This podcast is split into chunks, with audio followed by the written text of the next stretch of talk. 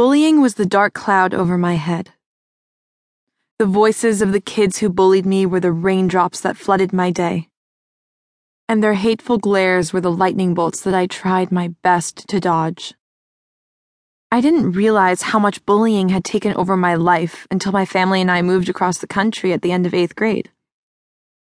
I realized how much I had been suffering, but I also realized how strong I was. I started writing poems, screenplays, and stories. I put all of my pain into my work. I had finally found this incredible outlet. And through this outlet, I found my first mission in life. I knew that there were millions of kids all over the world suffering in silence from bullying. In my sleep, I could feel their fear, their helplessness, and their pain. I dreamed of a way that I could help them and show them that they weren't alone in their battle. One day, I realized that I had to create a little yet powerful survival guide that any kid could use when he or she was being bullied in the gym, the cafeteria, the locker room, the classroom, the hallways, anywhere. A guide that could help any kid dry their tears and put a smile on their face a guide that could convince a kid to come out of the bathroom stall that they had locked themselves into and see the flickering light at the end of the tunnel. A guide that could be a road map, a flashlight, or a friend. So here it is. This book is my gift to you.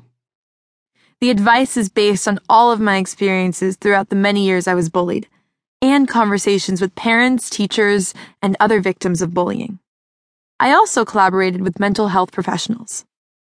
Welcome to my book and your new beginning. My story.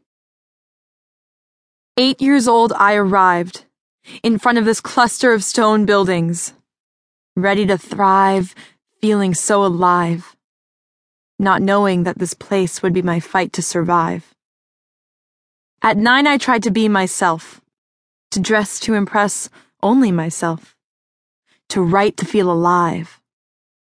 But I was beaten down for just trying to be me. At 10, I tried to fit in, knowing that it had been hell. I felt like I was trapped in a cell, so I dressed the same to fit into their game. But my soul had a name, and it wasn't the same as the other players in the game. At 11, I kept quiet. I couldn't take my internal riot. I needed an escape, but I was trapped in this game of words and pain, and my writing had taken flight. It even got away from the game. But I had to stay. It wasn't my turn to run away. At 12, I craved friends and fame. I dreamed of being in movies where you could escape, shift shape into different lives and never need to arrive back into your first life but I was told I would never be anything more than debris. I was bullied for my desire to act and retreated out to sea.